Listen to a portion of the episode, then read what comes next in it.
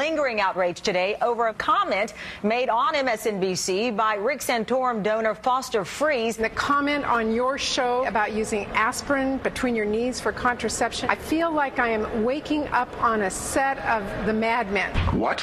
What? What? Foster is known in uh, political circles as telling a lot of jokes. What we saw right there is Rick Santorum kind of in a box. He has to be careful not to offend a Foster Friess, who is spending hundreds of thousands of dollars to fund his super PAC. People seem to be so preoccupied with sex. We maybe need a massive therapy session. He's not creepy. Any day where you have to go on TV and declare that your chief supporter is not creepy is a bad day in my estimation. When you quote a, a, a supporter of mine who tells a bad off-color joke and somehow I'm responsible for that, that's gotcha. I agree with many of the things that Rick Santorum says, but when I heard this, I really just wanted to go kick him in the jimmy. Not really a fabulous PR day when even those who agree with things you say just want to kick you in the jimmies. This is Peter Bergman. It's Radio Free Oz for the 20th of February. That's a Monday, 2011. Oh my, Foster Friess. Here's my take on it in five lines of rhyme from County Limerick. I call it freezing Foster's knees. Here's advice that that schmuck Foster Friess gave his daughter, so listen up, please. If her date wants to lay her, just whip out her Bayer and squeeze it real tight between her knees. You see, the problem here is that Rick Santorum is all alone. He doesn't have a campaign manager. He doesn't have any team. The only money in his pocket for ever so long has been this buffoon Foster Friess, a billionaire cattle rancher turned hedge fund manager. Take one look at him and you realize that anybody can run a hedge fund. It ain't rocket science. So, of course, he's going to be held responsible for all the dumb remarks that Foster makes, which gets a great big laugh, I'm sure, in the country club locker room or the towel snapping sauna. It just doesn't work nationally.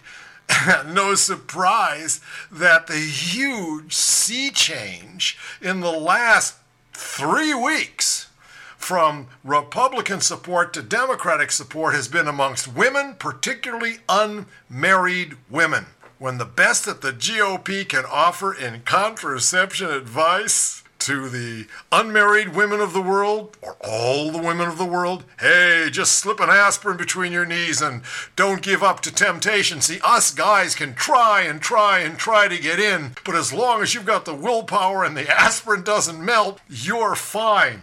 This, of course, is insane. He is absolutely, Santorum, the latest not Romney. He is indeed a flavor of the month.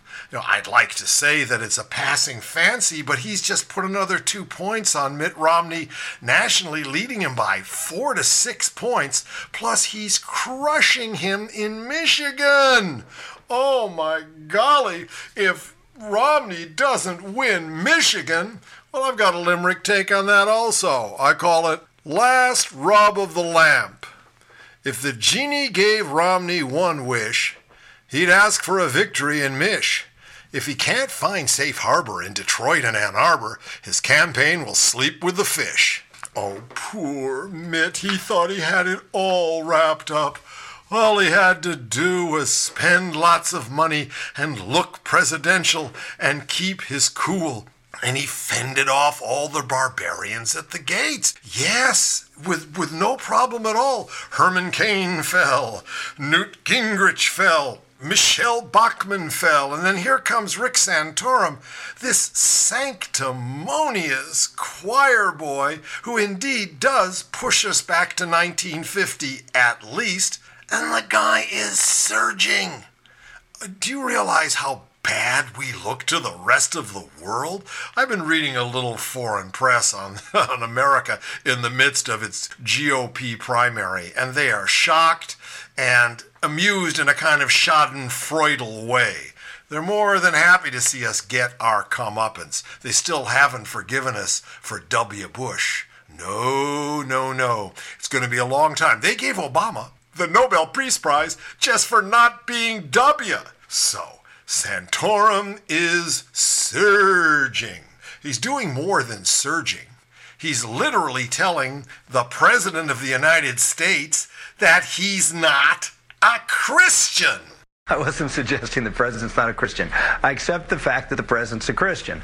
I, I just said that uh, when you have a, a, a worldview that that uh, elevates the earth above man and and uh, and says that you know we can't uh, take those resources because we're going to harm the earth. I mean, this is just all all, all an attempt to um, you know to centralize power and to give more power to the government. And and uh, this is not questioning the president's beliefs in, in Christianity. I'm talking about you know his the uh, the belief that that man uh, is, uh, should be in charge of the earth and should have dominion over it and should be good stewards of it. What an inarticulate dick, even when he's lying and shuffling and filling. Oh, yes, he said that the president wasn't a Christian. No, no, no. He disagrees. He says the president says he's a Christian he's a Christian. It's like, you know, uh, Mitch McConnell, when they going through the whole thing that Obama was a Muslim, they go to this man who's the minority leader in the Senate, a, position of great prestige, and he says, Well, if the president says he's a Christian, I'll take his word for it. Talk about damning by slight praise. What Santorum basically said is that the President of the United States is exercising his values and trumping the values of the church. If you don't want to call it a theology, I'm fine. You can have, uh, let me see, uh, you want to call it what you want, but it is a different set of moral values that they are imposing on people who have a constitutional right to have their own values within the church, and that's not a new low. That's a reflection of exactly what it is a new low. man is very confused. He was responding to a strong pushback by Ben LaBolt, the Obama campaign spokesman, who, in response to this whole thing of being told that his president was not a Christian and that there was this devilish left wing theology that was being used, incorporating such horrid tools as the made up global warming and taking advantage of the fact that we're supposed to be good stewards of the earth so we can grab all of that power from industry and banking and the land and put it in the White House? Now, here's what Ben LaBolt said. I quote, this is just the latest low in a Republican primary campaign that has been fueled by distortions, ugliness, and searing pessimism and negativity. A stark contrast with the president, who is focused every day on creating jobs and restoring economic security for the middle class. Yeah, man. You should have seen Obama's, or perhaps you did, Obama's speech at Boeing while Santorum is running around accusing people of being heretics, basically. Really, he's like one of these third rate Jesuits from 15th century Europe. Uh oh, Savonarola Santorum's in town. He's going to burn a couple of witches. Gets a big woody when he does it. Well, he's running around playing his own private inquisition the president is out in Boeing saying, yeah, we, we're the most productive, we're the best workers, and people who ship stuff overseas shouldn't be given a tax break. We should give tax breaks to people who bring jobs back. Very progressive and sane. That's the thing. the Democrats are sane. Quelle surprise! This is Beaver Foreskin president of the Club for Unnatural Growths. We believe that every member of the club has the unalienable right to keep what they steal. But what about all you sub-billionaires? Just because God has turned his face from you doesn't mean you can't go home and drown your shrunken aspirations in the bathtub. The Club for Unnatural Growths is a proud puppet of Double Cross America, the super PAC where every anonymous buck is worth a hundred common cents.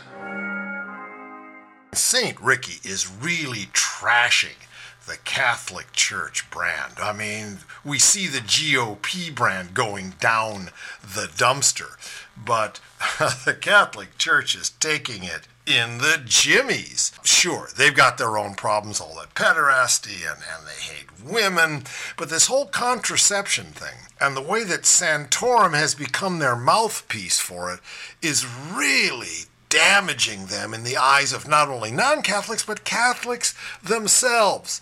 Because, you see, Ricky is not a man. He's just a big boy. I did a little limerick on uh, Ricky and the whole contraceptive issue. It's called Three Tales of the Prick. A culture warmonger is Rick, who knows but three tales of the prick. Making babies or hey man going to hell with a gay man. Then there's fucking for fun, which is sick. Yeah, man, how would you like to have the President of the United States who doesn't understand how to have fun with his body? Ricky is certainly a real stiff, but then so's Mitt Romney. He's another stick man. There's nobody with any charisma or the ability to engage the populace at the top of the Republican Party. Earlier this week, uh, one of the uh, shakers and makers in the Republican Party, probably one of the few left remaining in the disappearing GOP establishment, said that if Mitt Romney doesn't win his birth state, Michigan, the state in which he grew up, his father was a two term super popular governor. If he can't take Michigan, it's a whole new ball game. We go back to the drawing board, he said, and find ourselves another candidate. Who? Chris Christie? That rude tub? Mitch Daniels is out. Jeb Bush ain't gonna run. He's got a background he just doesn't want vetted. Plus, the name Bush isn't a big pull in 2012. They're even talking about drafting the CEO of Starbucks.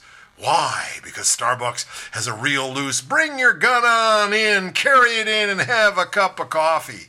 They don't have a clue. They are in deep doo doo and they shoveled themselves into it on their own. Tant pis. This is Peter Bergman, Radio Free Oz. Oz in your ears. Do it again tomorrow. I'll be with you.